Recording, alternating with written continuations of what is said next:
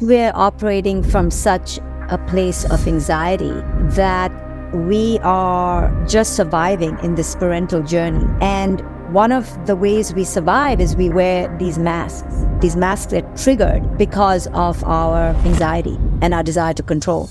We don't realize how sedimented and rooted, grooved we become in these very monotonous, robotic, knee jerk cycles, these egoic patterns, which are very dysfunctional, but we don't realize that we're caught in them. Let's break free from these patterns so our children are not burdened by these unconscious reactive cycles because it's not their burden to bear.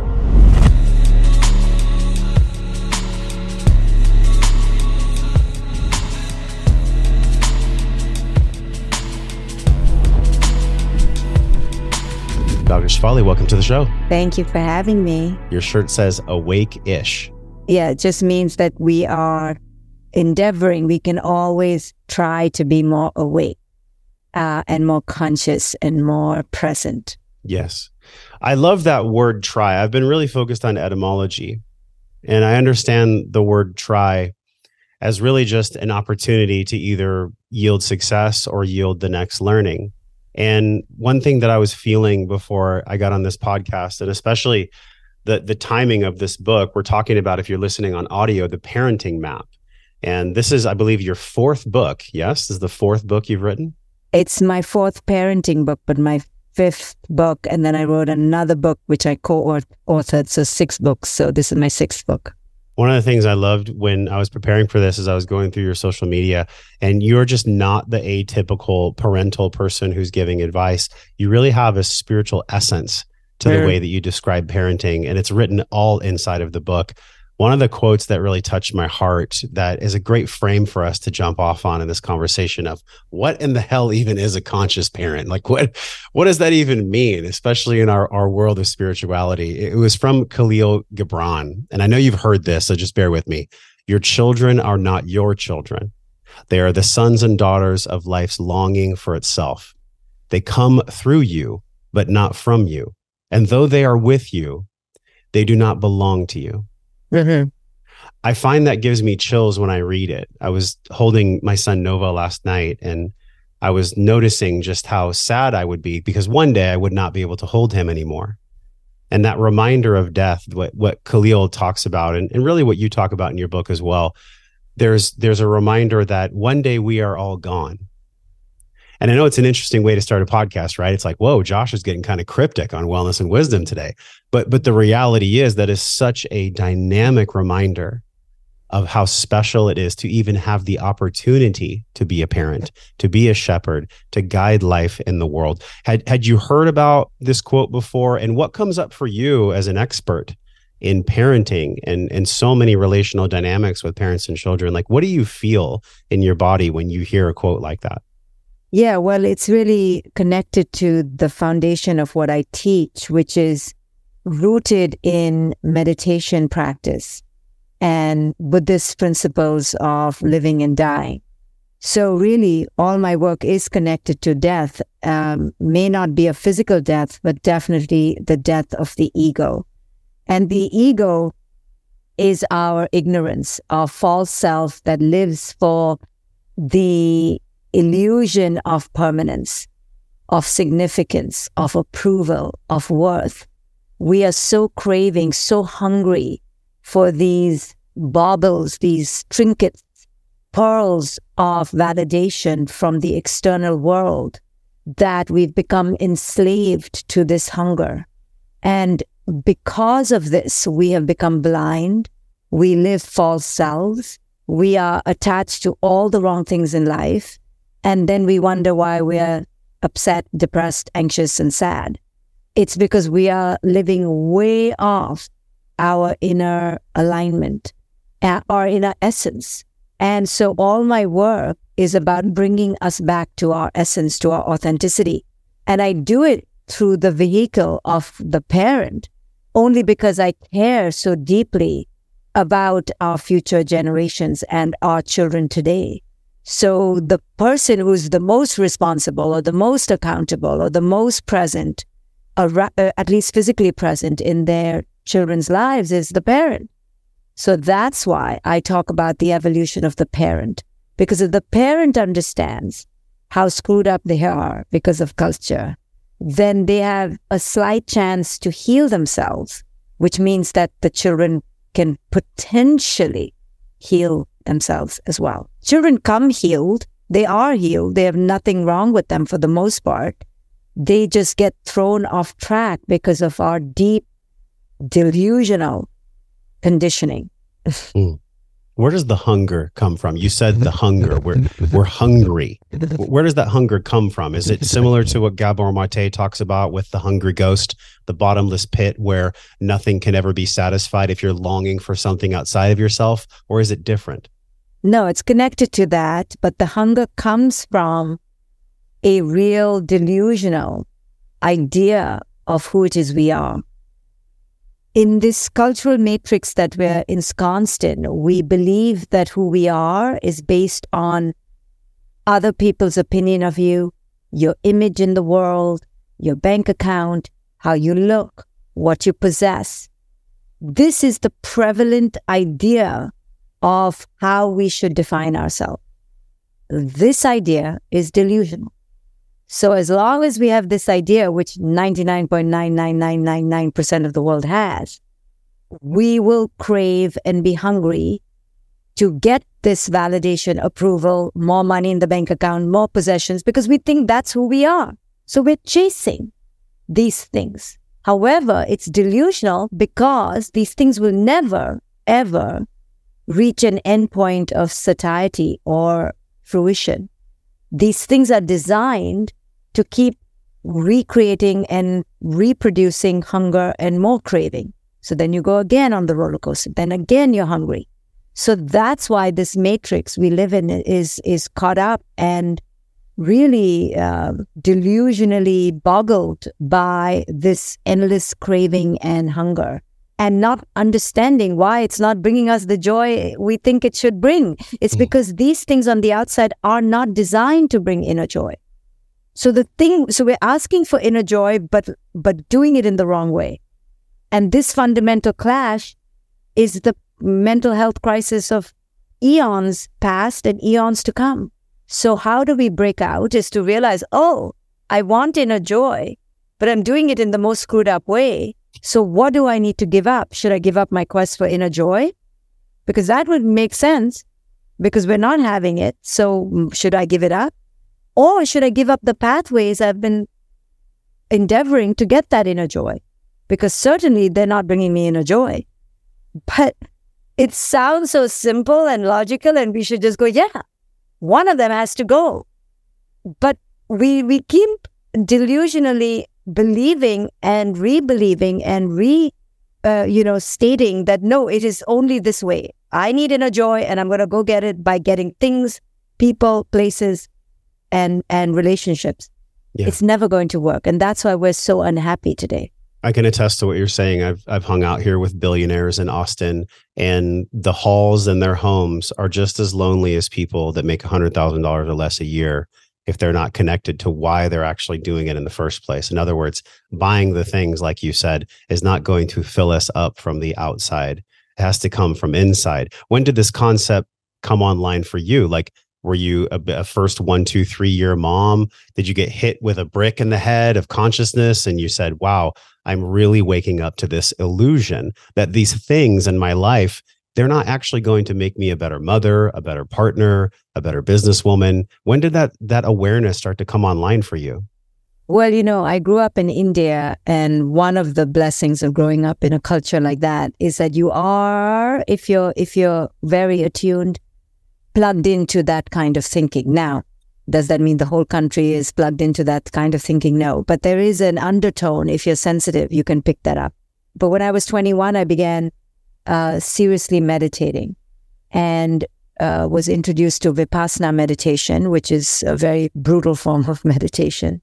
And uh, in that form of meditation, you learn the principles of detachment or non attachment, of impermanence, of present moment awareness, of the ego and how the ego tricks you and how the world has been seduced by the ego.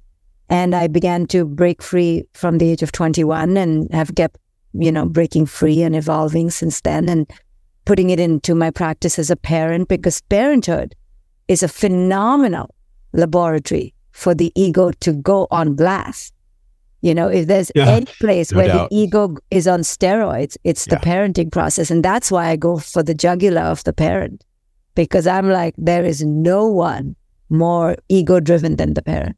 Mm, that's why, you know, step one in your process of step three, step one is release yourself from unproductive. I like that word, unproductive parenting patterns. You could almost say self sabotaging parenting patterns when did you start to realize that maybe the way you were parenting was not the most optimal way? I'm sure that's the fruition of these books and your work. Like was there a moment or was it an amalgamation of many moments of you mothering and realizing wow there's another way. I'm not getting the results that i want yeah it, it just it wasn't even about the results. I had been a meditator for a decade before i have had a child. However because of the prevalent conditioning around parenthood I fell into the model that is prevalent, which is the fear, shame, control model of parenting. So I began parenting my child based on fear, shame, and control. And I hated it because the part in me that had awakened to my wisdom, to my meditation, to my practice, saw myself go crazy on my three year old and although according to the books i was being a good parent. I was scolding her. I was punishing her where appropriate. I was giving her consequences. But i hated it. And that's when i realized that you know there's something wrong in the way i'm parenting because it doesn't align with my wisdom traditions.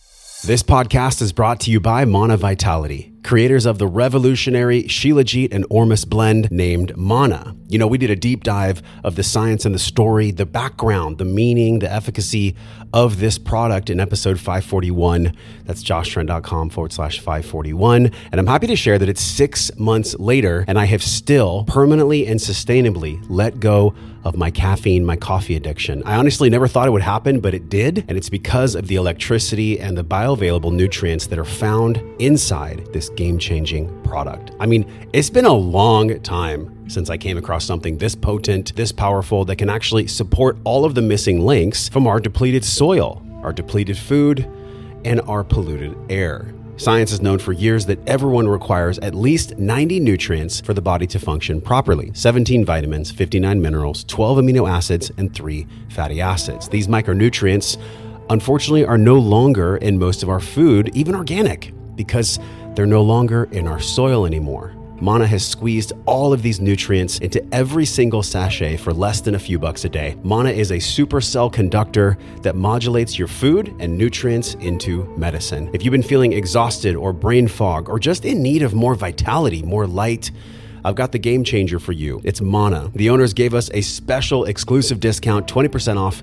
All you have to do is go to joshtrent.com forward slash manna. That's M A N N A Enter the code JOSH20 to save 20% off. That's joshtrent.com forward slash manna and enter the code JOSH20 to save 20% off. Hmm. And I got to the core of it and really looked at myself in the mirror and I realized, holy Maloney, this parenting model is full of ego. And that's why it's clashing with my wisdom self, because my wisdom self had worked out of ego quite considerably. But here in the parenting process, boom, my ego was back again. And I was being reinforced by culture to have ego. You should yell at your child. You should be in control. Mm. You should tell them what to do and they should follow you and be obedient. I didn't like it. So I rebelled against it and uh, deconstructed it and realized how blindly uh, tyrannical and uh, unabashedly dogmatic the current parental model is, scarily so where we're trying to raise perfect super creatures so that we feel good about ourselves.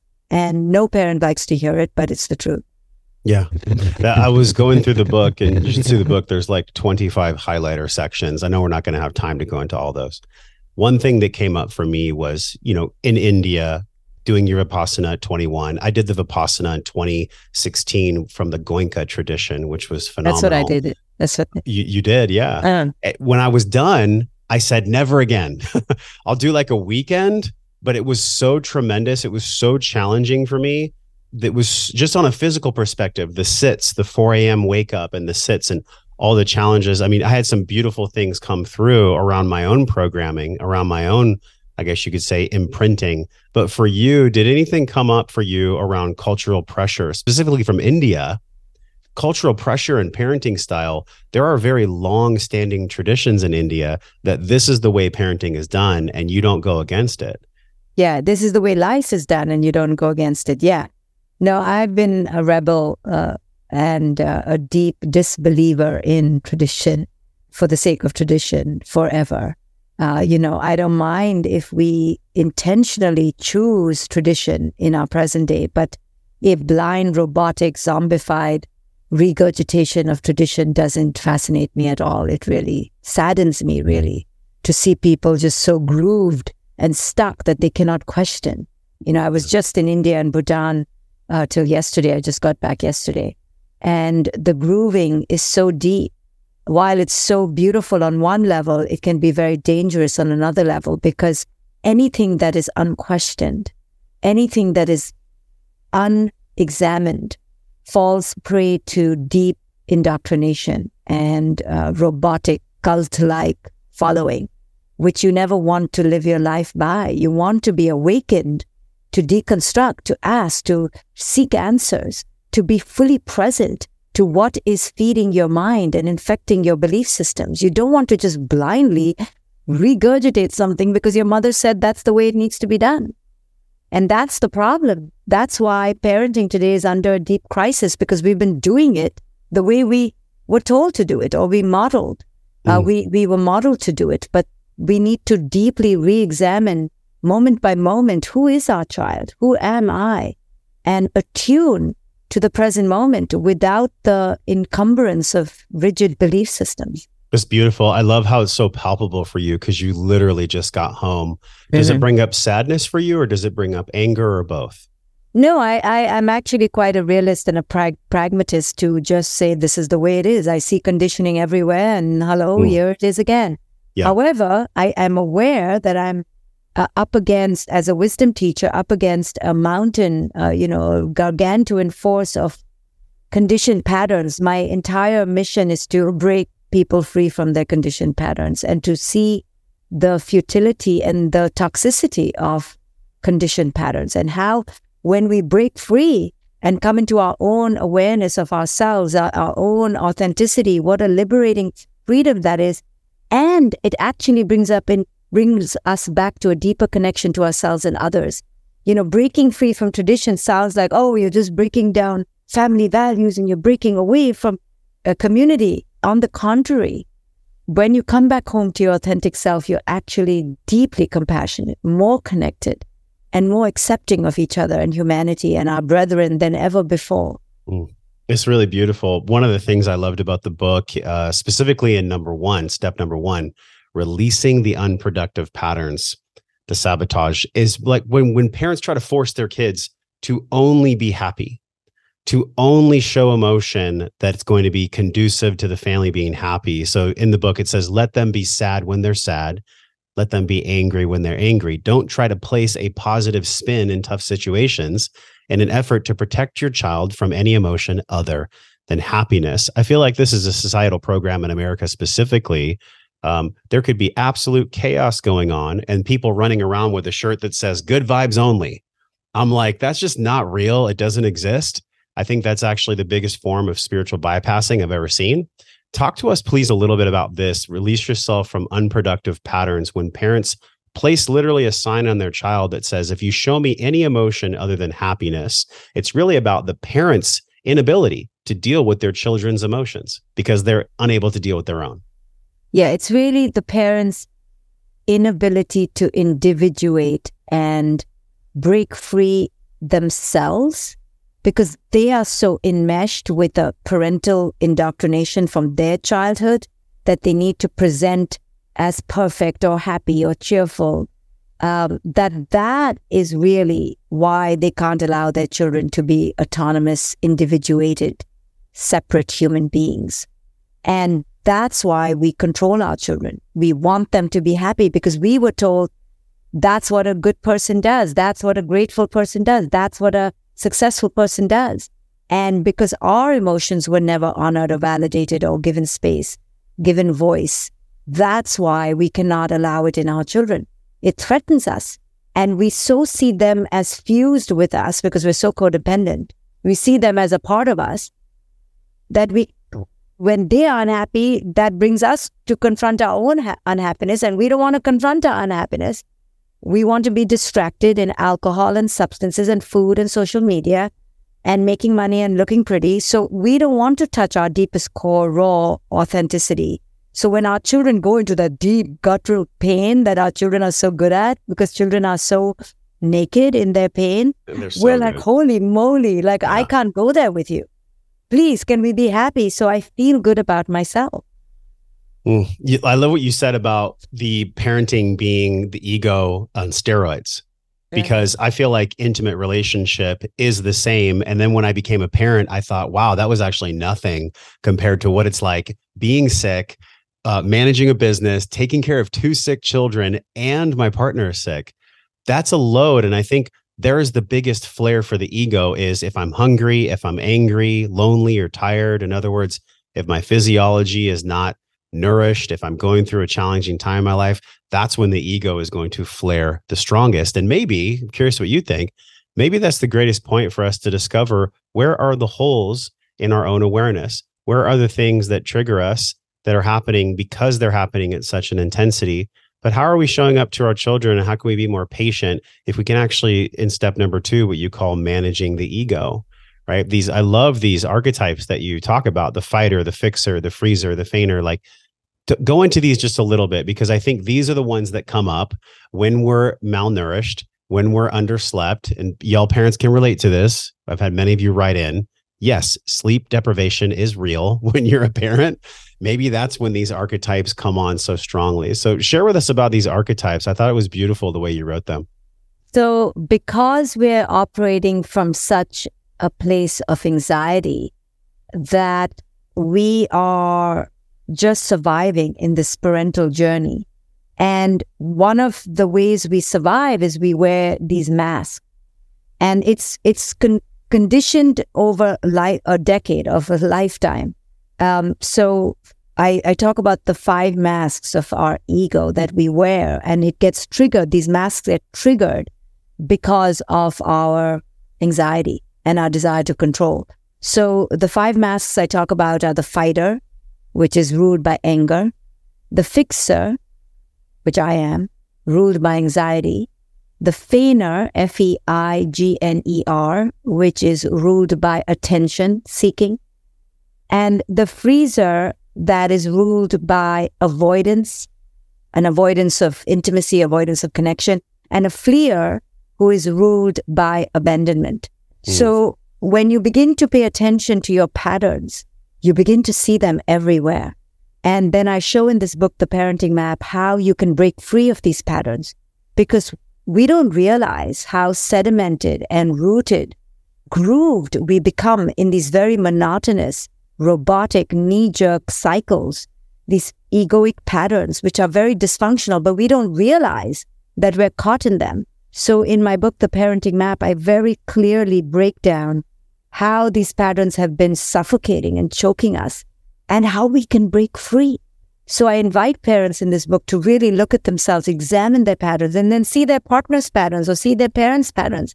Mm. And it's really eye opening to go, oh my God, that's my dad, or I've lived like this all my life. And let's break free from these patterns so our children are not burdened by these unconscious reactive cycles because it's not their burden to bear. Mm. What continues to fascinate you about this work? I'm sure it's been 15, 20 years deep in this work. Yeah. Is there one thing that fascinates you in the beginning that still fascinates you the same? Or is there something new that's come online with maybe the consciousness expansion in our world and in this field of parenting and consciousness expanding itself? What continues to fascinate you? What what has ultimately fascinated you about this entire field of shepherding life, of parenting? Well, you will not like my answer because I'm not as cheerful and optimistic as you, but I'll well, try me. Smile. Try me. what fascinates me is how bombastic, how delusional, how greedy, how corrupt our ego is. That is just absolutely fascinating how decrepit the human ego can be. So I told you it's not a cheerful. I answer. love it. I love the answer. Yeah, I, am I'm, I'm frankly just a- absolutely disgusted by it. And uh, however, it is what it is. So I also don't get stuck in a morbid, passive resignation. I do something about it, and my way of doing something about it is calling people out on it mm. and uh, pointing it out, and with love, with compassion, because I have it in me too. I am morally decrepit myself at times. My ego is huge at times. So I have compassion for it and I lovingly blast it in places wherever I can. That's you my, lovingly blast it. That's yeah. cool. Yeah. Because in step two, you talk about extinguishing our triggers, which is beautiful. There's multiple sections on that. And one of the things that I've been noticing, and I think this will be really helpful for all parents, specifically dads, if we grew up where I grew up in an environment where we did not have the permission slip to explore emotionality or emotional intelligence, it was kind of like this dialogue my way or the highway. Do what I say, not what I do. When a man comes from that type of environment and he then becomes a father, specifically, I have a baby girl, which I've heard God gives girls to men that need to understand women, which I think is totally true. What is your advice for the one, two, three, maybe, maybe just beginning advice for fathers that came from an environment where emotional expression, emotional intelligence, understanding themselves was not allowed. Is there a beginning place for dads specifically on that? Well, I think there, there are several first steps. The first step is to be very, you know, honest and vulnerable about the ways that your emotional self was smashed and buried. And then to have deep self compassion and then to be brave to talk and communicate your repression, your suppression, your split off parts, your sexuality that has been so shamed and closeted as well. And in all these ways, the male, the, I'm talking standard, typical, okay, not. Yeah.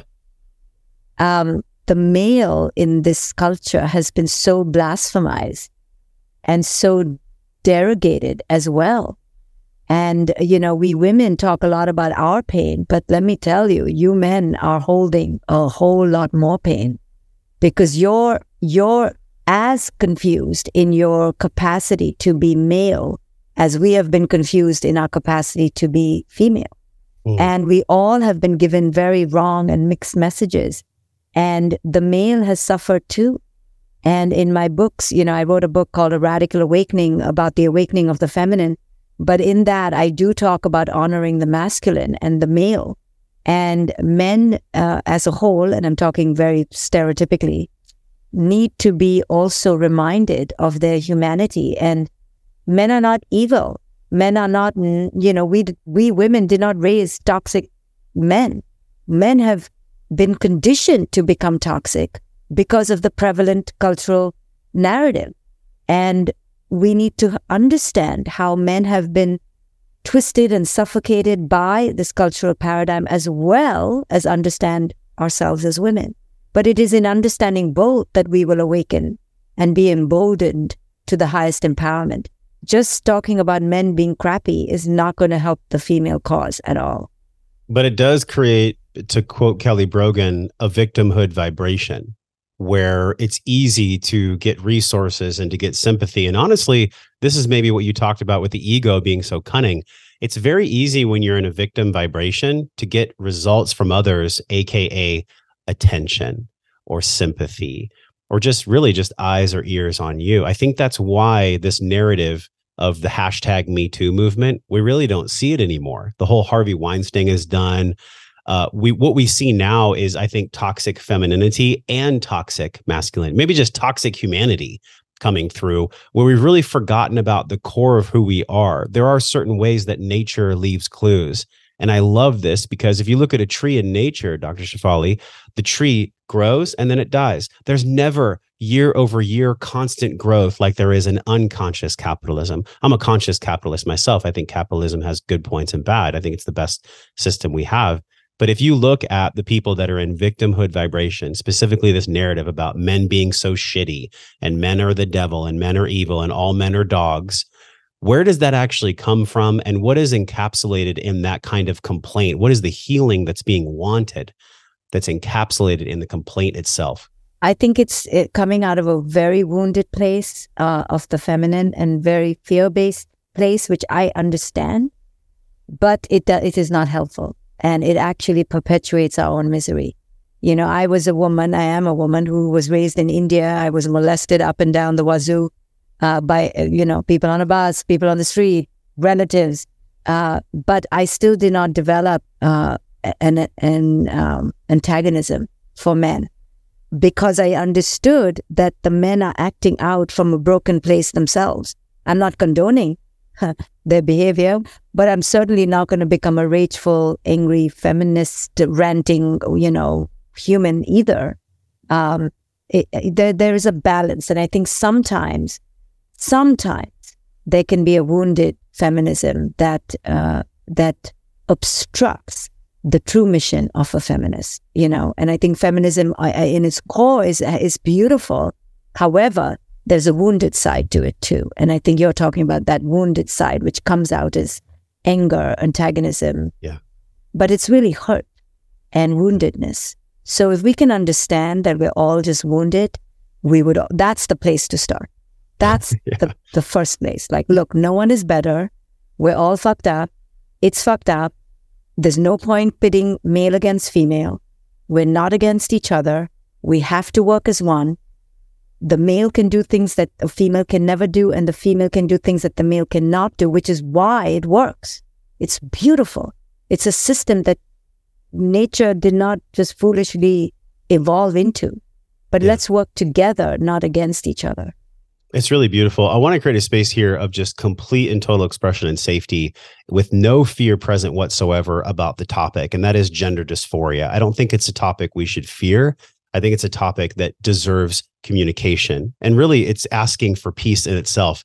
I learned this from Paul Levy on the podcast. He said every time there is some type of wetiko or dark matter presented, there's actually a longing for healing in the call for it itself. What do you make of this whole gender dysphoria narrative, the DEI, Larry Fink, and BlackRock? There's so many, it feels almost like demonic energies in the world, dark matter that is trying to confuse boys to be girls, girls to be boys, mothers to be fathers. Fathers can now lactate. Look, it's no matter who you are, everybody feels in their heart and soul that something just isn't right here. I'm not here to tell anyone how they should think. I'm just offering a different perspective, hopefully through you. How do we make sense of this whole thing? Well, I think there is a small portion of uh, of humans that are experiencing a genuine biological um, maladaptation or disconnect. For those individuals, there is a conflict between their psych- psychological and the biological, and they deserve great compassion. Besides those people, I think there's a whole other bunch of people who are genuinely just confused. And they are so unhappy in their current state that they, instead of learning to just sit in that unhappiness, are perhaps grasping for straws and glomming onto this idea that they could be better in another body. Yeah. And we know that that can't really be fully true because we have not been in that body. So we don't know. You can't, you can't say I'll be better there if you've never been there. But what you can say is I'm really not happy here. And therefore we need to go slowly and carefully, especially when it comes from children with great compassion, with great respect for their inner turmoil.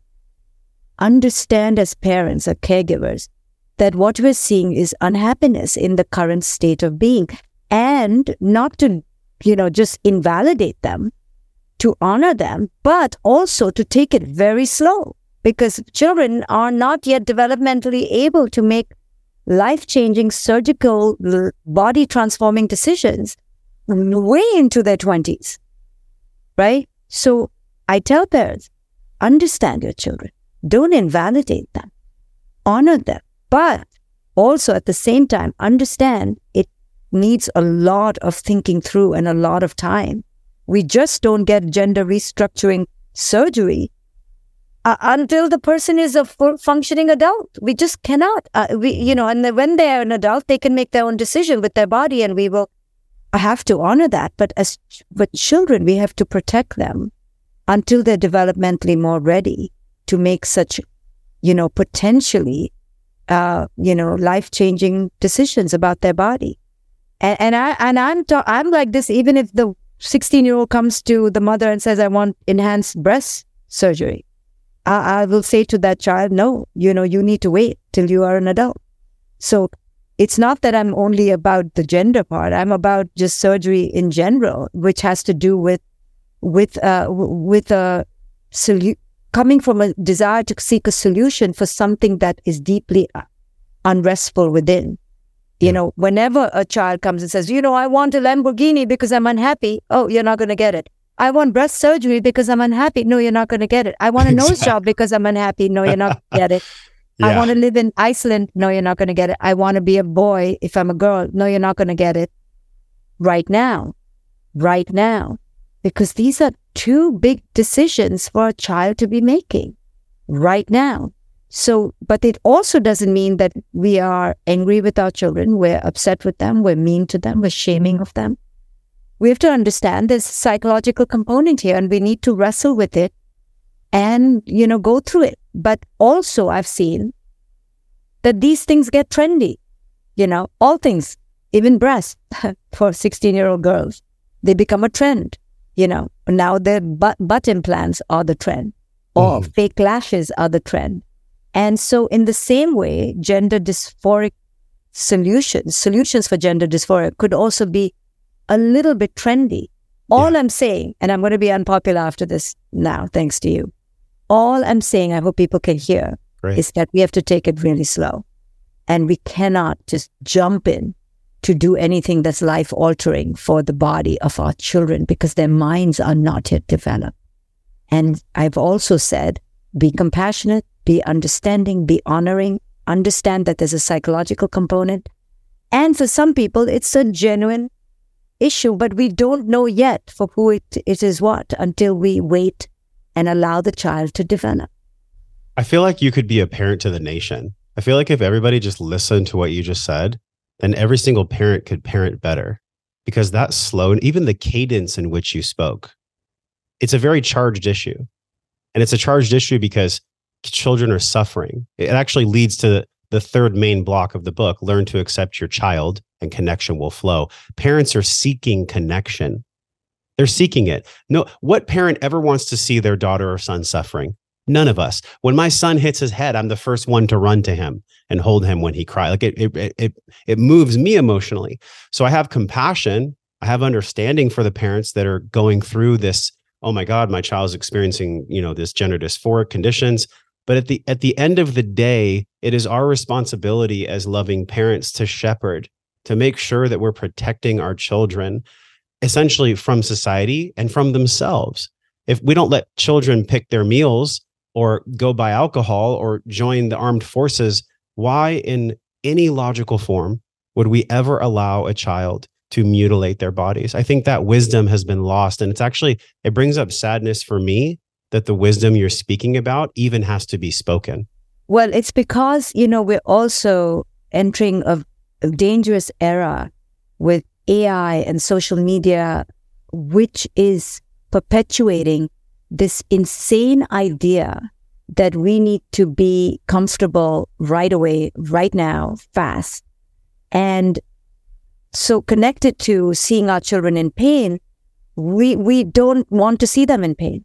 Yet it's okay for our children to be upset and unhappy. And not like their nose or not like their penis or not like their breast. It's okay.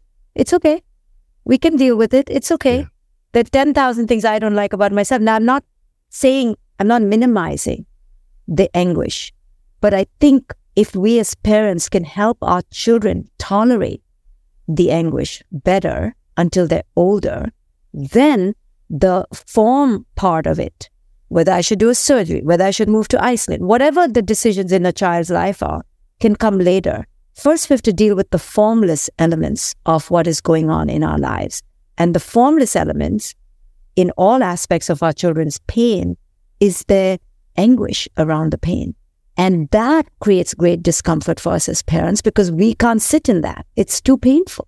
Mm. Well, that's one of the biggest lessons of parenthood is learn to allow your children to experience pain. It's okay. Right now, we've become even more crazy. Now we want a computer to write essays for us and, and create content for us. And we, we want answers right away um, because we are going down a dangerous trajectory of complacency, laziness, indulgence, uh, entitlement, instant gratification. And all these things are anti the way we are supposed to be in nature. In nature, you have to go on the hunt, look for the bunny, sweat for 24 hours before you get a little bunny, and then you eat that bunny with the whole damn community, right? And then you go to sleep and call it a day, and maybe mosquitoes will eat you alive. That like that's that's that was our life, right? Yeah, but now look yeah. at it. We have we've gone so far from that basic elemental nature, and I'm not saying I want to be bitten by mosquitoes either. But I'm also saying that we cannot go to this other extreme. And this AI is now going to, is another extreme, which is so destructive and going to take us away from our basic brain. Are we going to mm. be so smart that we're going mm. to outwit ourselves into devolution? You know, it's interesting when I even feel into the word evolution, there's the word love inside of it. And it's easy to forget that all of these letters and sounds, they actually create the spells that create our lives. This is why you write books. You're writing spells for people. You're getting people enrolled in a story that is most empowering for them as parents. And one of the best things as we wind out the podcast for me to say is this it's a quote from your book. When you're a parent, it's crucial you realize you aren't raising a mini me, but a spirit throbbing with its own signature. For this reason, it's important to separate who you are from who each of your children is. That's so huge. As we ramp down to the end of the podcast, share with us how maybe that came up in your own life where you were trying to raise a mini me and how parents can look out for that to avoid that. Really, it's the parent trap. I think that was an old school show back in the day. And it's funny, you have the parent map. I'm like, okay, let's get out of the trap. Let's get into the map. When did that, when did that awareness happen for you where potentially you were raising a mini me? Yeah, well, I saw myself wanting to demonically control my child and, you know, make her a version of me. Uh, and I saw this early on in my parenting, and I was frankly aghast and appalled at myself, but was compassionate to realize that was my ego because I was told I could do that. I thought parents could do that, but it didn't feel good to me to tell her to go play badminton or basketball or play the harp because I wanted her to be that kind of child. Mm. So as I began to shed my own ideas of who she should be, that allowed me the space to deeply connect with who she was. Who was she? A, a, a very confoundingly perplexing, complex human being that has no label. That's who we all are, you know. Mm-hmm there's there's so much beauty in that. I think for all of us too it, it's so easy to repeat unconsciously and this is why i love the book. Y'all have to go and get the book. They can get it on the website. It's linked right below the video you're watching here and if you're listening on spotify or apple it's right there in your show notes. Just click your phone and scroll. Her, her books all five books are linked right there. One of the things i loved as we say goodbye i love your guidance on is this this question of wellness of well-being. It's the question i ask almost every guest to have wellness, one must really embody wisdom. It's been my journey since I was 20 something, being a personal trainer, and now 43, 20 years later. Actually, it brings up emotion to me just to share that. It's been like this 20 year journey of like starting at one place, never even fathoming that I could end up here with you now. I'm so grateful for it all. But it's because I've just constantly gone back to the wheel of how can I allow this to be of service to me? How can I, what wisdom, what lessons can I get from this? If you look back at the span of your life, What's one of the biggest lessons that actually brought you true wisdom that you can share? Well, it's the lesson I kind of live by, mm-hmm. which is, you know, don't don't follow the trends. You know, stay true and aligned to your own inner authentic voice and don't get enamored by the seductions of culture. You know, mm-hmm. really stay true, deeply connected within. What do you mean the seductions of culture? All the the bullshit of culture, the baubles, the trinkets, the titles, the labels, the medals, the trophies, the bank accounts, the accolades, the the how many followers we have and how many likes we get and how many stars we get and you know it's it's an illusion. It doesn't it's not important. It's not relevant. It's not even making a difference. You think it's making a difference to your sense of joy. It's actually detracting from your sense of joy so if you get on that bandwagon you'll never get off mm. so you don't care that your ig has a million followers mm, my ego loves it but i'm aware it's my ego because at the heart of it, it's service so it's a byproduct. Doesn't matter. It doesn't matter. True service can be with five people. But yes, my ego does like it, but I also tame my ego. You know, so even though I know it's my ego, after a million followers, I said, finish, you know, stop. I don't even look anymore, you know, enough, finish. Mm. And when people write to me and they go, oh my God, you have a million followers, I immediately say, please don't buy into the hype. You know, it doesn't really, it didn't change my life an iota except maybe in people's perceptions of me, which again is not the real me. So it doesn't matter. Mm-hmm.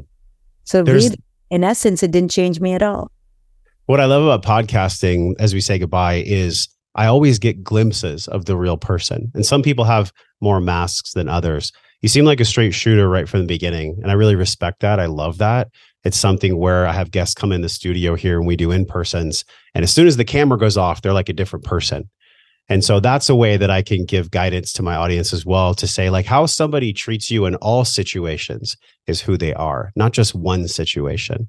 And I've really loved this one conversation we've had. I'm looking forward to following your work. And obviously, the books are linked below. Now, you have an event coming out. It's called Evolve 2023. And you can get tickets at evolvewithdrashefali.com. There's also a link in the show notes. to have a few days to go to this event. Um, it looks exciting. Where's the event going to be? So it's a three day immersive retreat into wellness and growth and transformation. And I'm pretty much on the stage for the entire three days, except for a few, few guests that I have. Uh, it's in Atlanta and I really lead people on deep meditative inward processes to break free from dysfunctional patterns so, you know, Mendy summits are about, you know, one motivational speaker after another. This is like a steroid uh, well-being retreat. You know, really immerse yourself into your inner being and come out of it more conscious, more evolved, more elevated. It's for parents, it's for non-parents, it's for single people, for relationships, all of it. I'm so excited. So yeah, people can find it on my website, and I do have limited scholarships available, so they can go Ooh. to my website and find out. Beautiful. Well, if y'all are healing, feeling this and feeling like you want some healing or some transformation in your life, definitely check out this event, especially if you're feeling it right now when you're in your car or maybe you're watching it on YouTube. Dr. Shefali, thank you for being here with us on the podcast. I really enjoyed it. Thank you, Josh. Thanks for having me. Okay, until we talk to you guys again soon, we're both wishing you love and wellness. There is such a hype in this world about pre workout, post workout supplements that, let's be honest, they're just full of caffeine. It's just a bunch of stimulants for you. But there is another path. It's the combination of red beet, cordyceps, and rhodiola. This is the Organifi original, the OG red juice made for energy support that I use as a pre workout. Now, it's low in sugar, it's got a sweet berry taste, it's high in antioxidants. It is a truly natural energy boost. It tastes like berry punch and it's got six different fruits red beet, rhodiola, cordyceps, reishi mushroom, freeze dried berries, Siberian ginseng, lemon, and prebiotic powder. This is the adaptogen above all adaptogens. It's part of your ritual kit. You can get at joshtrent.com forward slash Organifi, O R G A N I F I, joshtrent.com forward slash Organifi. Now, if you use the code Wellness Force, you get 20% off your entire shopping cart. You can get 20% off with the code Wellness Force at the Organifi website, or the quick link is joshtrent.com forward slash Organifi. Pick up a canister of this red juice if you're sick of these caffeine boosted products that really just kind of crack you out. Give Organifi a shot. I think you're going to be really happy with it. It's what I take before I go into the garage and get sweaty myself. joshtrent.com forward slash Organifi. Use the code Wellness Force. You get 20% off.